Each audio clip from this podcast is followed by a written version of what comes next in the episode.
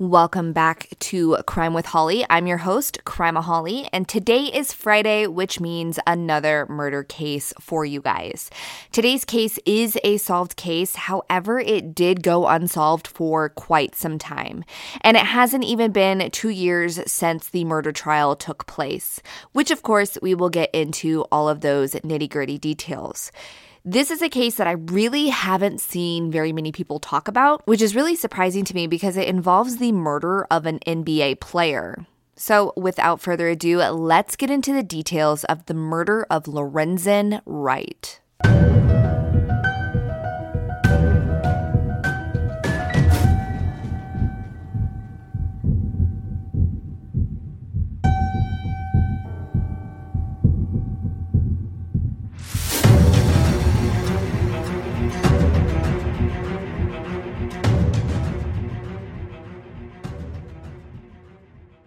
Lorenzen Wright was born in Oxford, Mississippi on November 4th, 1975, and he was a star basketball player at his high school in Oxford for three years before his family moved to Memphis, Tennessee, and he picked up with basketball again. And he played his senior year of high school at Booker T. Washington High School. Now, usually most teenagers moving in the middle of high school would hate the change, but Lorenzen embraced it. He loved everything about living in Memphis and all that the surrounding area had to offer. He made friends quickly, he enjoyed the lifestyle there, and basketball life was going amazing. He had coaches that were helping him hone in on his skills, and he became friends with one of their daughters who was five years older than he was. When Lorenzen graduated high school and went off to college, their relationship blossomed into more than just a friendship. While in college, Lorenzen played basketball for the University of Memphis. During his sophomore year, Lorenzen was voted to join an All American basketball team, and this was a huge honor. You have to be selected and voted into this team, and pretty much this means you have to be the best of the best to even be considered for a position. Being that Lorenzen was 6 foot 11, he was an incredible basketball player, but beyond his height, he had amazing skills. I watched several clips of him playing basketball, and if I'm being honest, I'm not a huge basketball fan, but I couldn't help but admire his talent. The man was hitting three pointers like it was nothing, and his height helped him do some pretty killer slam dunks. Overall, I was really drawn to watching him play, and this was a pretty common thing where people who weren't big basketball fans became Lorenzen Wright fans because he was just so good. And Lorenzen was like any other young athlete. He had dreams of becoming pro and making a name for himself in the NBA. Now, his mom, who always supported his dreams, was hesitant on this NBA dream.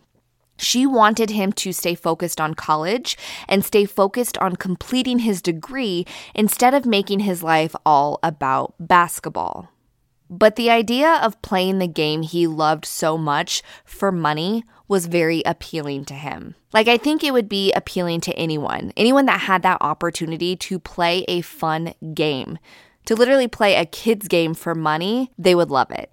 I know my husband talks about NFL players all the time, how they get to play something that they are so passionate about, and yet they're making millions of dollars. And that is something that Lorenzen would joke around with his mom. He'd tell her, Mom, where can I get paid a million dollars at a regular job when I can do it playing basketball? And I think eventually his mom came around to the idea. And of course, being a loving mother, she supported him through his dreams and just wanted the absolute best for her son. Lorenzen and his parents had an incredible relationship. He was very close with both his parents, even though they were divorced. From all that I've learned about Lorenzen, family and basketball were his life, and he loved his parents and his entire family so deeply. And that love for basketball was instilled in him at a very young age. His father, Herb, actually was a professional basketball player as well, who competed in Finland and also tried out for the Utah Jazz team.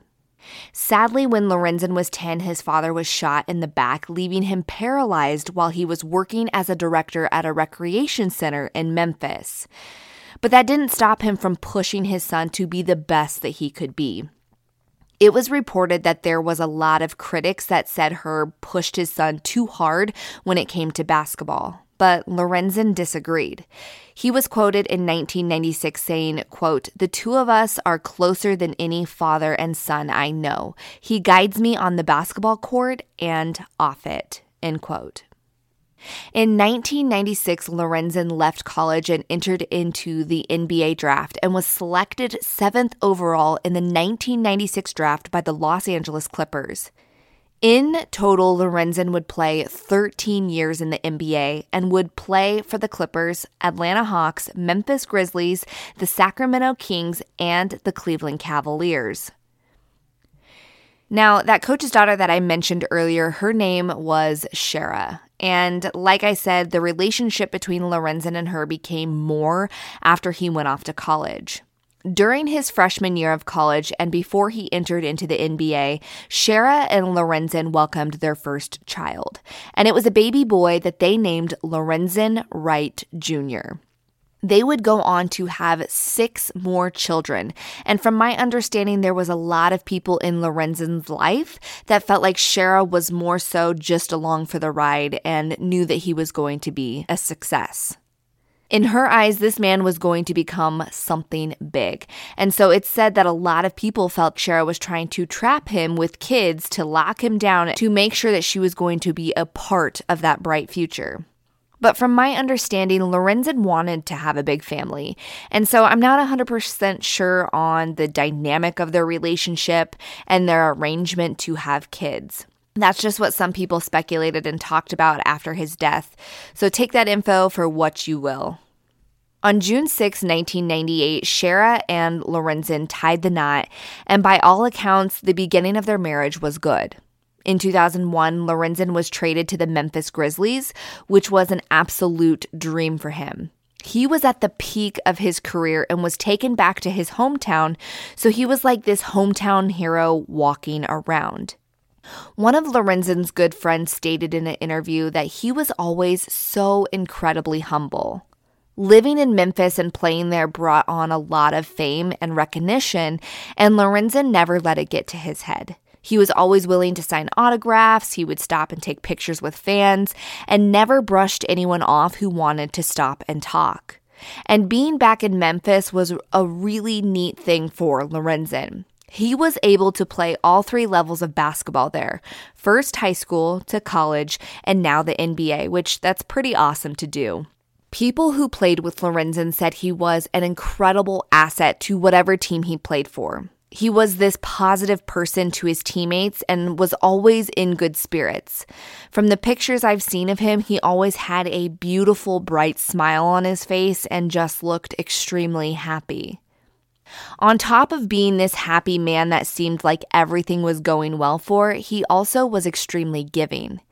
When he started making millions in his career, he purchased his mom a house that was located not far from his own home so that he could have her close by at all times. He also teamed up with several other NBA stars to help provide financial assistance to Travis Butler, who was a Memphis orphan. Travis's story is extremely sad, and I'm going to actually include a link to his story in the description of this episode so you can read up on who he was and who Lorenzen helped. Lorenzen also did so many things for his friends and other family members, which included paying for friends and family to go to college.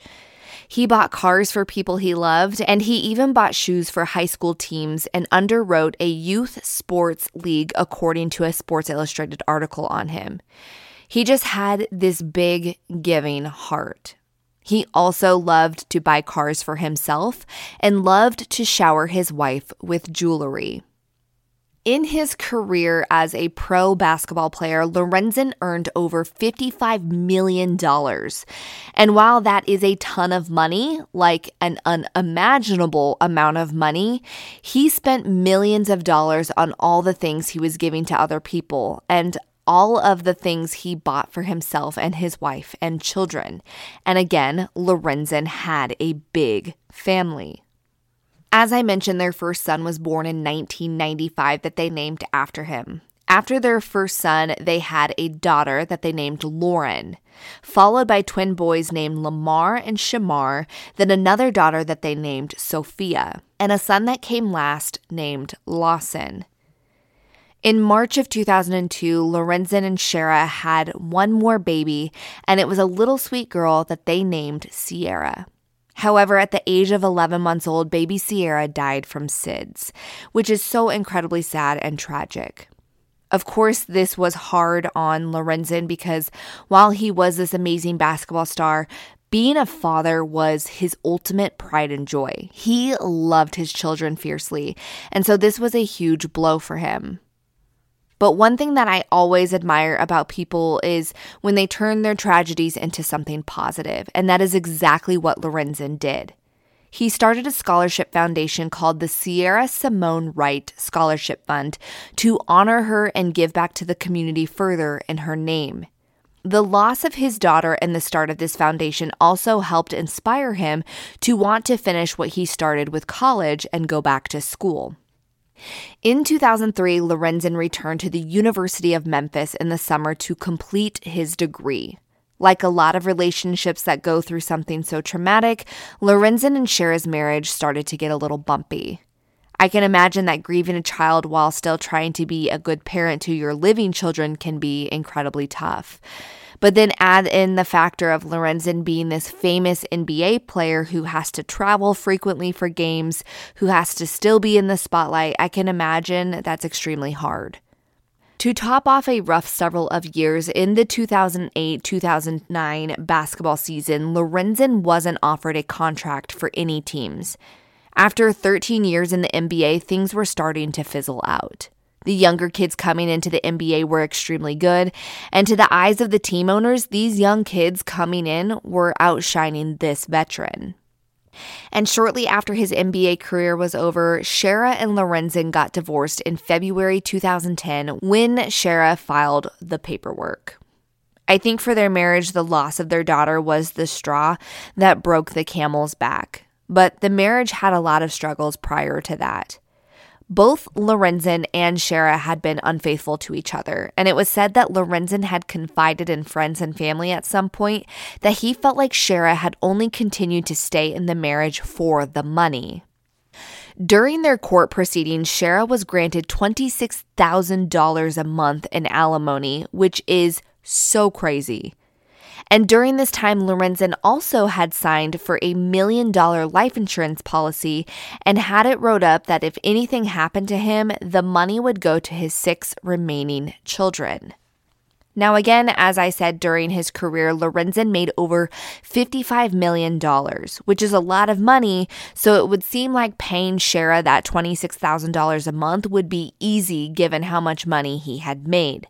But it wasn't. Because Lorenzen and Shara had spent so much money on things while they were still together, plus all of the money that was going out to the charities and the things that Lorenzen bought for other people within his life, he didn't have much money.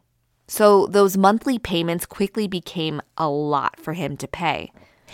After the divorce was finalized, Lorenzen decided to move to Atlanta, but being the family man that he was, he would make frequent trips back to Memphis to visit his family and his kids.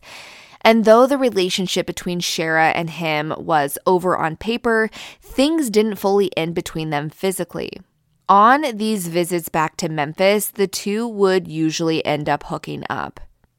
Friends of Lorenzen's had said that they actually had considered rekindling things and getting back together. And there isn't a lot of information about this detail out there, but this was just something that was said in interviews that I had watched from a few different people. Now, during all of this back and forth from Atlanta to Memphis and to everything else, financially, Lorenzen was getting more and more strapped for money. And it was to the point that his condo that he had purchased in Atlanta was about to go into foreclosure. Friends of Lorenzen said that this was a tough time for him because he felt kind of lost. Without basketball, he really didn't know what to do.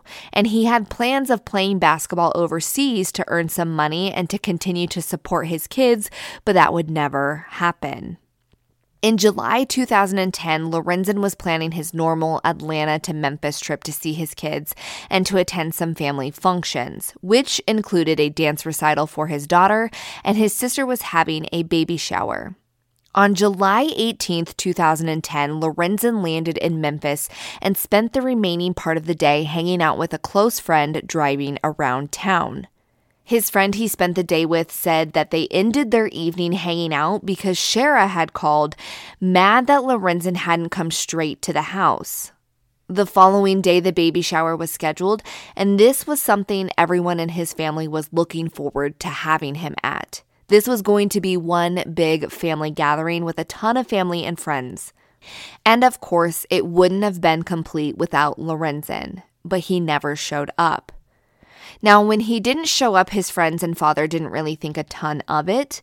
Sure, they wanted him there. This was something he had committed to going to, but Lorenzen also had times where he changed his mind on plans or didn't show up for things because he was busy doing other things.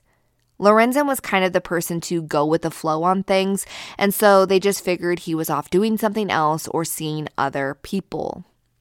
And while his father and friends didn't think anything of his absence, his mother, Deborah, on the other hand, felt like this was off. That this was not like Lorenzen and that he would have been there at his sister's baby shower and not have just blown it off for some random willy nilly reason. And if he wasn't able to make it, his mom was certain that he would have called and told someone why. She spent the day trying to get in touch with Lorenzen, but had no luck. Finally, on July 22nd, Deborah reported her son as missing. The police who responded began working quickly on the case and started with speaking to friends and family of Lorenzen's. When the police spoke with Shara, she told them that Lorenzen had showed up at her house on the night of July 18th with a burner phone in hand. She said he had been talking on the phone when he got there and was telling the person on the other end that he was going to flip something. According to Shara, sometime around 10:30 p.m., Lorenzen left the house with $100,000 in cash and a box of drugs. She also said that a few weeks prior to him leaving on that July 18th, that she had three random men show up to her home with guns looking for Lorenzen. When asked why she didn't report this to the police, she said that these men had threatened her and she was too scared to report it out of fear for her safety and the safety of her children. With Shara's story of him leaving and this burner phone and the conversation he allegedly had been having, plus the items she claimed he left with, the police started to wonder if maybe he had gotten mixed up in something bad if he had been struggling financially and was also struggling mentally with life, he could have gotten mixed up in some sort of drugs or something along those lines. So they started to search for him and pumped out his information in the media in hopes that someone would say that they had seen him. This search went on for 10 days before Lorenzen would be found.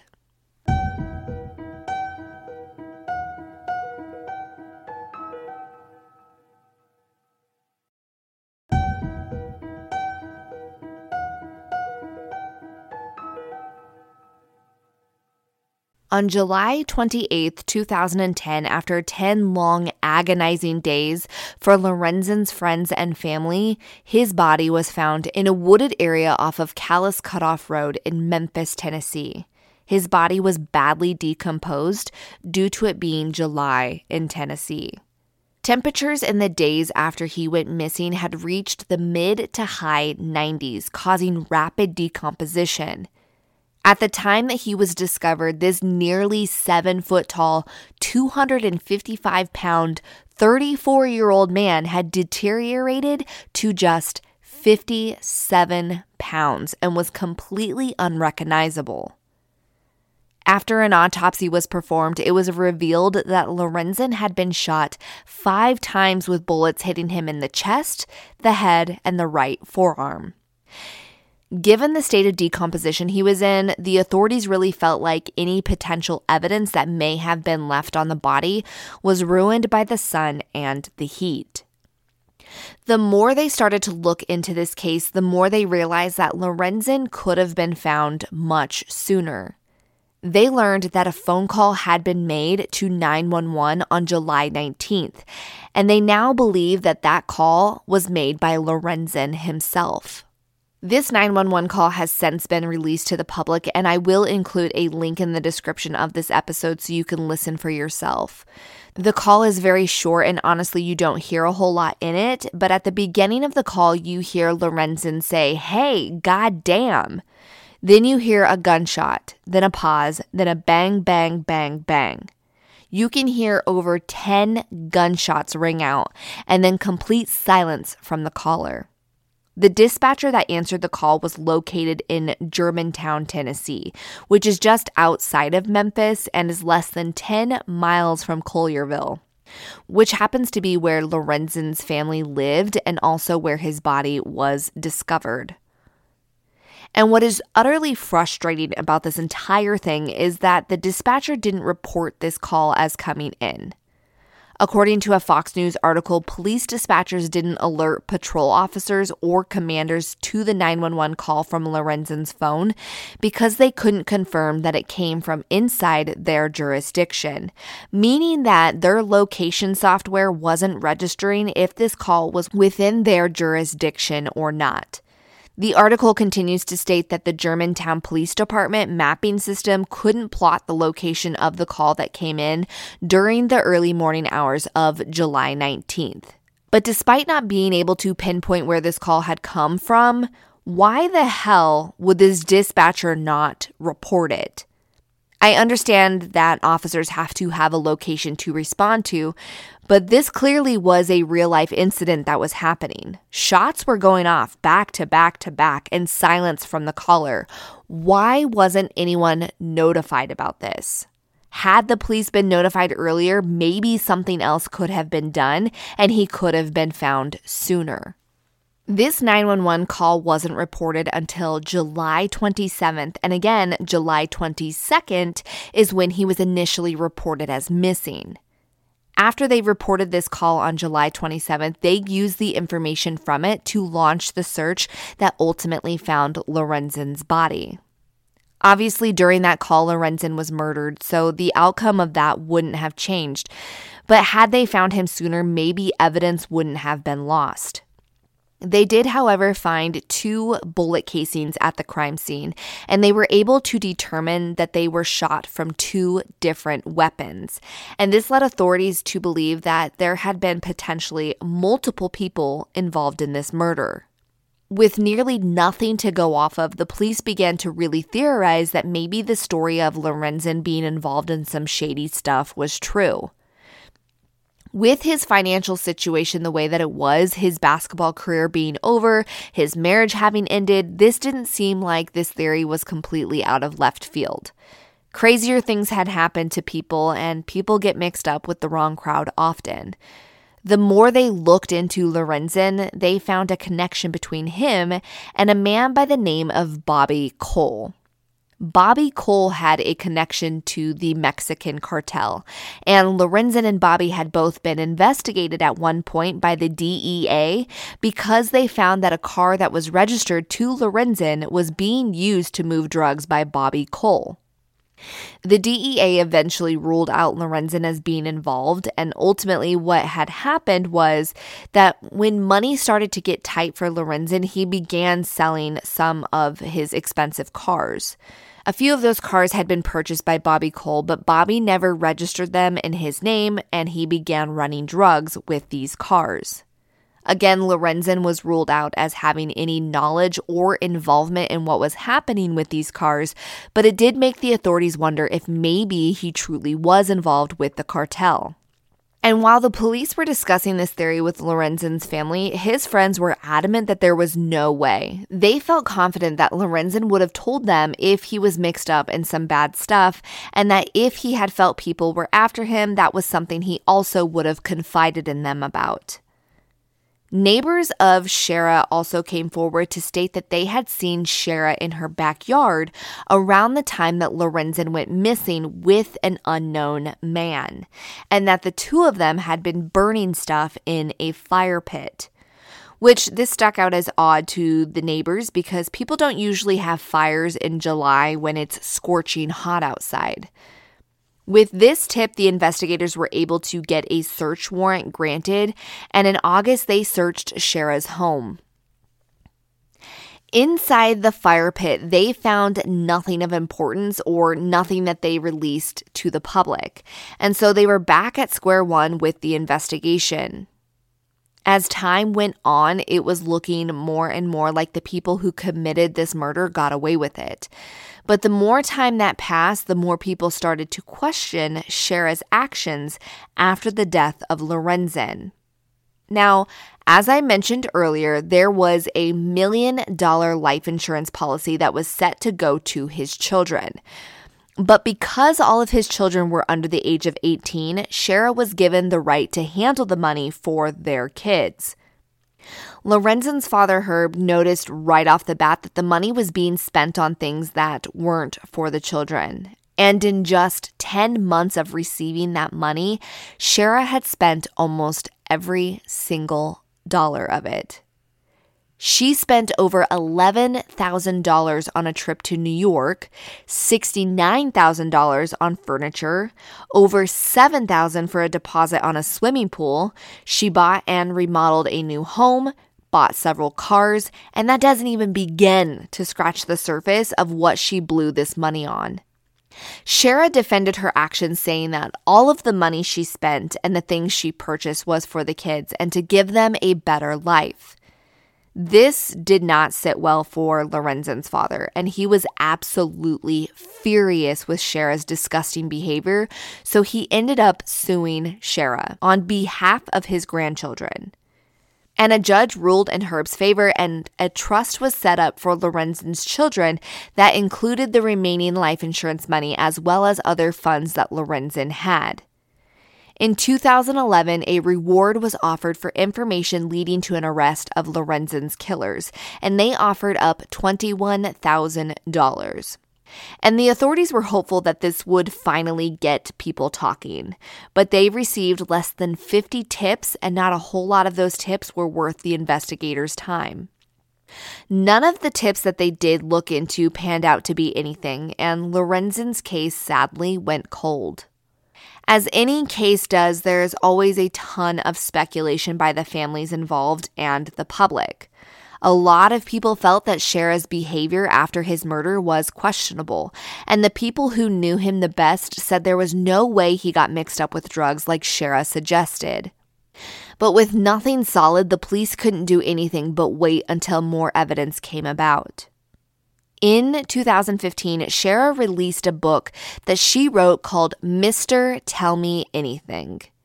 In this book, her character was married to an NBA star but the character was an abused wife with a husband who constantly cheated on her. Now, this book was categorized as a fiction novel, but the details within the book almost seemed to perfectly mirror Shara's. And so people started to speculate that this was actually a real life story of the life that she had with Lorenzen. Eventually, she came out and said that the male character in the book was based on Lorenzen. Later that same year, Shara sat down with Sports Illustrated for an interview to talk about her late husband. And the interviewer was not shy about asking some tough questions that a lot of people had. He straight up asked her if she had any involvement with her husband's murder or disappearance. And Shara was completely offended by this question. But her response is what got people talking even more. To this question, Shara replied, quote, I'm a mother, I'm a wife, I'm an author, and the police should find his killer.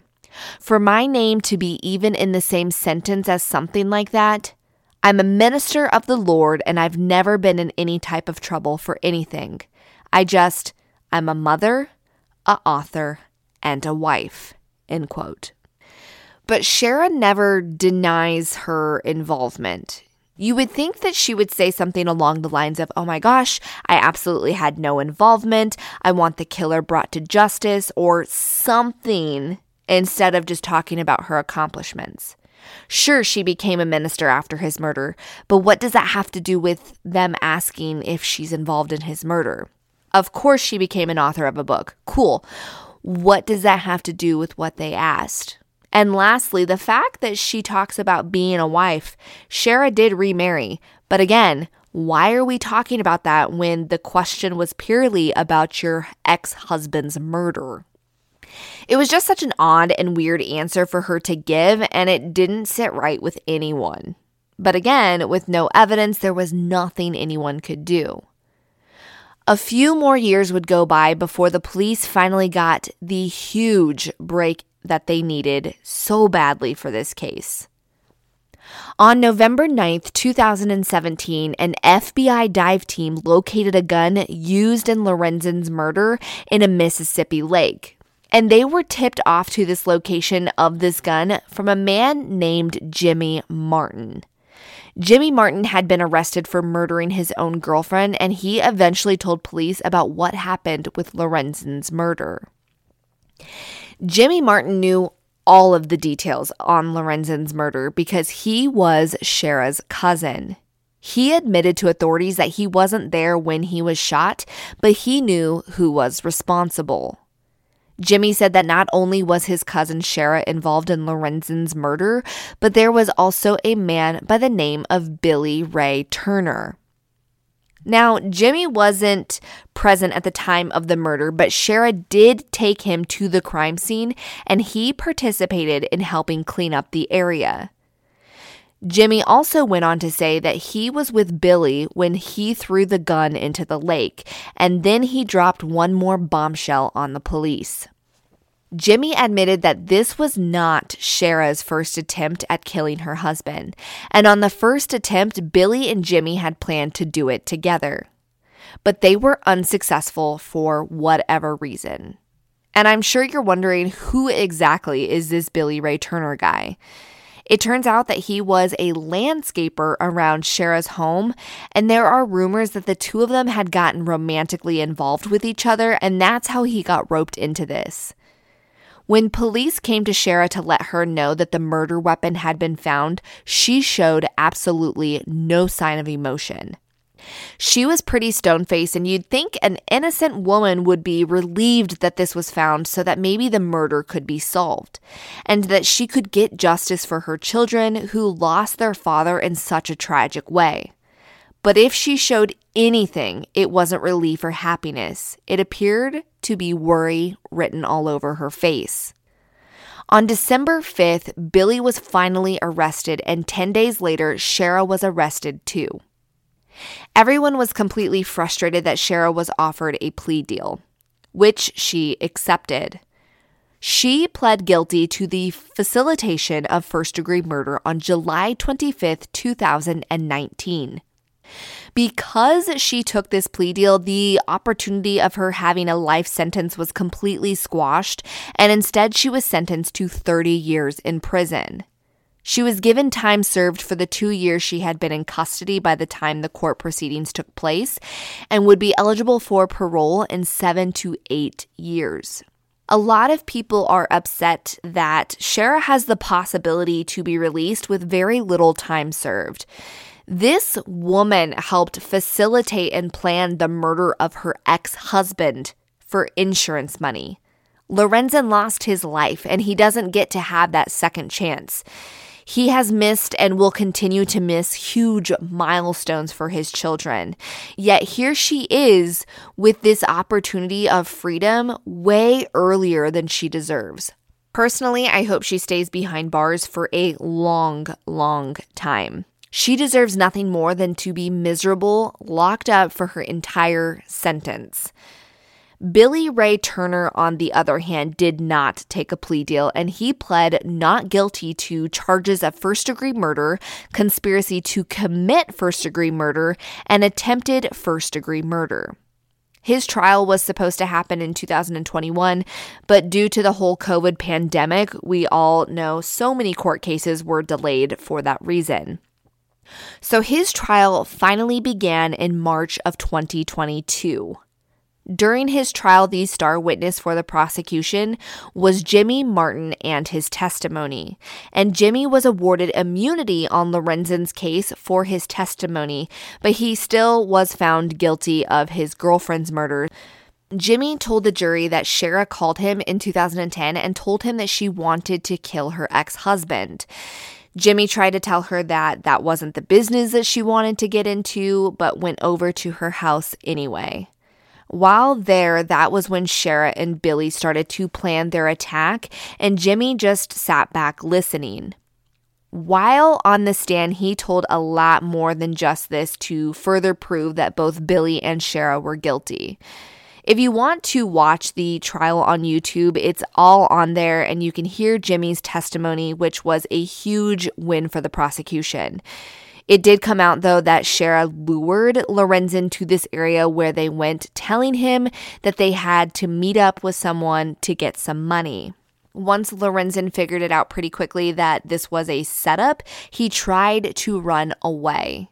He had ran and jumped over a barbed wire fence before tripping and falling. That is when Billy and Sherra had caught up to Lorenzen, and both Sherra and Billy began firing at him. His testimony is lengthy, and there's several other details that he revealed during the trial, including how he helped them clean up the area where this took place, to him going with Billy to dispose of the gun. The jury deliberated for only three hours before they came back with a guilty verdict on all three charges. Billy was sentenced to life in prison. Now, in May 2022, Sherra was actually given a parole hearing due to her so called, quote, safety valve date which apparently is the earliest possible release date for some inmates.